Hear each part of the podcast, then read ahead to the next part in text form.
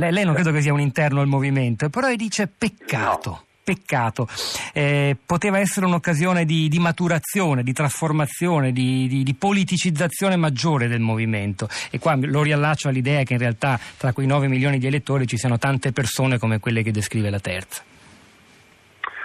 Sì, il concetto fondamentalmente è quello, tra le tante svolte, cambi di rotta eh, impressi al movimento, nel, nel, soprattutto diciamo, negli ultimi tempi, Uh, da Grillo, da quel che resta dell'ex direttorio, questa oggettivamente da un punto di vista politico eh, mi sembrava una cosa della quale eh, sarebbe stato anche legittimo tutto sommato trarne una, un buon auspicio, ovvero mi spiego, eh, verso i 5 Stelle viene sempre applicata una, un, un, giudizio, un, un, giudizio, una severità molto ehm, insomma, maggiore rispetto, rispetto, ad altre formazioni politiche, anche perché è un riflesso loro, del, del, dire, della, del, loro, uh, del, loro, modo di essere, loro, della, de, de, della, de, dei, te, dei, temi che hanno, che hanno, reso forte il Movimento 5 Stelle. Ecco, in questo caso però quella svolta lì fatta magari adesso sappiamo anche a fini utilitaristici. Avete commentato le parole di Mario, che secondo me è un esperto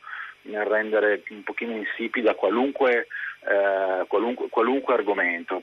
Sarà stato fatto anche per motivi economici, non, non discuto, però c'era un salto notevole, c'era un avvicinarsi a posizioni in qualche modo europeiste e questo avrebbe comportato una svolta notevole per il Movimento 5 Stelle. Ma come, eh, come avrebbero potuto accordarsi su decisioni precise, circostanziate nel lavoro quotidiano del Parlamento europeo eh, i, i, i, i, parlamentari 5 Stelle che sono 17 e persone che sono per esempio d'accordo e favorevoli al TTIP, uno dei, diciamo, delle, questa, questa, dei bersagli polemici maggiori che c'è anche oggi sull'home page di beppegrillo.it?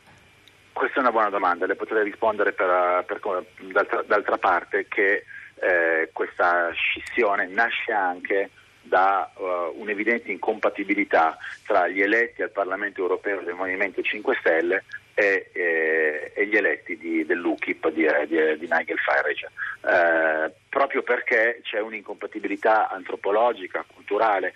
È vero che la composizione del Movimento 5 Stelle in Italia è una composizione a macchia di leopardo, ma è anche vero che molto spesso eh, chi sceglie di eh, lanciarsi, di candidarsi, il cittadino eh, che sceglie di candidarsi e vince le primarie online eh, del Movimento 5 Stelle ha una base, diciamo così, fortemente, ha, una base abbastanza marcata uh, verso, diciamo, non voglio dire verso ideali di sinistra, ma sicuramente verso una, verso una cultura più tollerante verso certi argomenti. Uh, l'euroscetticismo è stato, del, è stato, uno dei motori principali uh, della nascita del Movimento 5 Stelle, su questo non c'è, non c'è, alcun dubbio. È anche vero che l'equiparazione con l'UKIP di Farage, che in Inghilterra si è reso responsabile di uh, insomma, tradotto il proprio euroscetticismo in una xenofobia piuttosto, piuttosto acclarata, questo causava parecchi mal di pancia ai, agli, agli europarlamentari presenti a Bruxelles.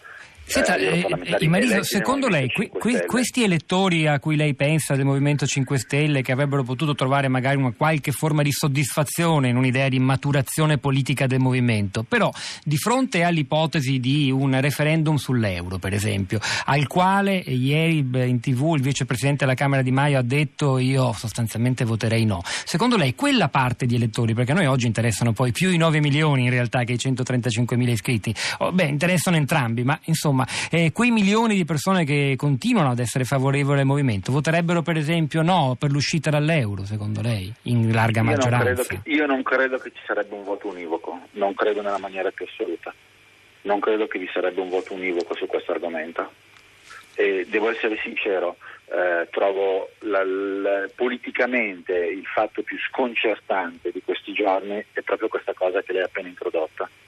Cioè l'idea di una, cioè all'improvviso divent, entriamo nell'Alpe, diventiamo europeisti e sarebbe stata una cosa da rimarcare. E però me, vogliamo uscire dall'euro. Positivamente. Sì. No, e al tempo stesso, dopo, dopo il rifiuto, va bene, allora facciamo un referendum per uscire dall'euro con il candidato in petto del Movimento 5 Stelle che dice ah io voterei sicuramente per l'uscita. È stato Dopo chiarissimo Marco Mariso. Che, la, che, la... È perso- che, è la stessa persona che pur motivandolo con scelta tecnica ha caldeggiato per l'uscita dal, dal gruppo di Farage e, l'ingresso nell'ALDE. Questo veramente mi sembra il dato politico più sconcertante di questo breve... Che uh, vedremo se avrà effetti.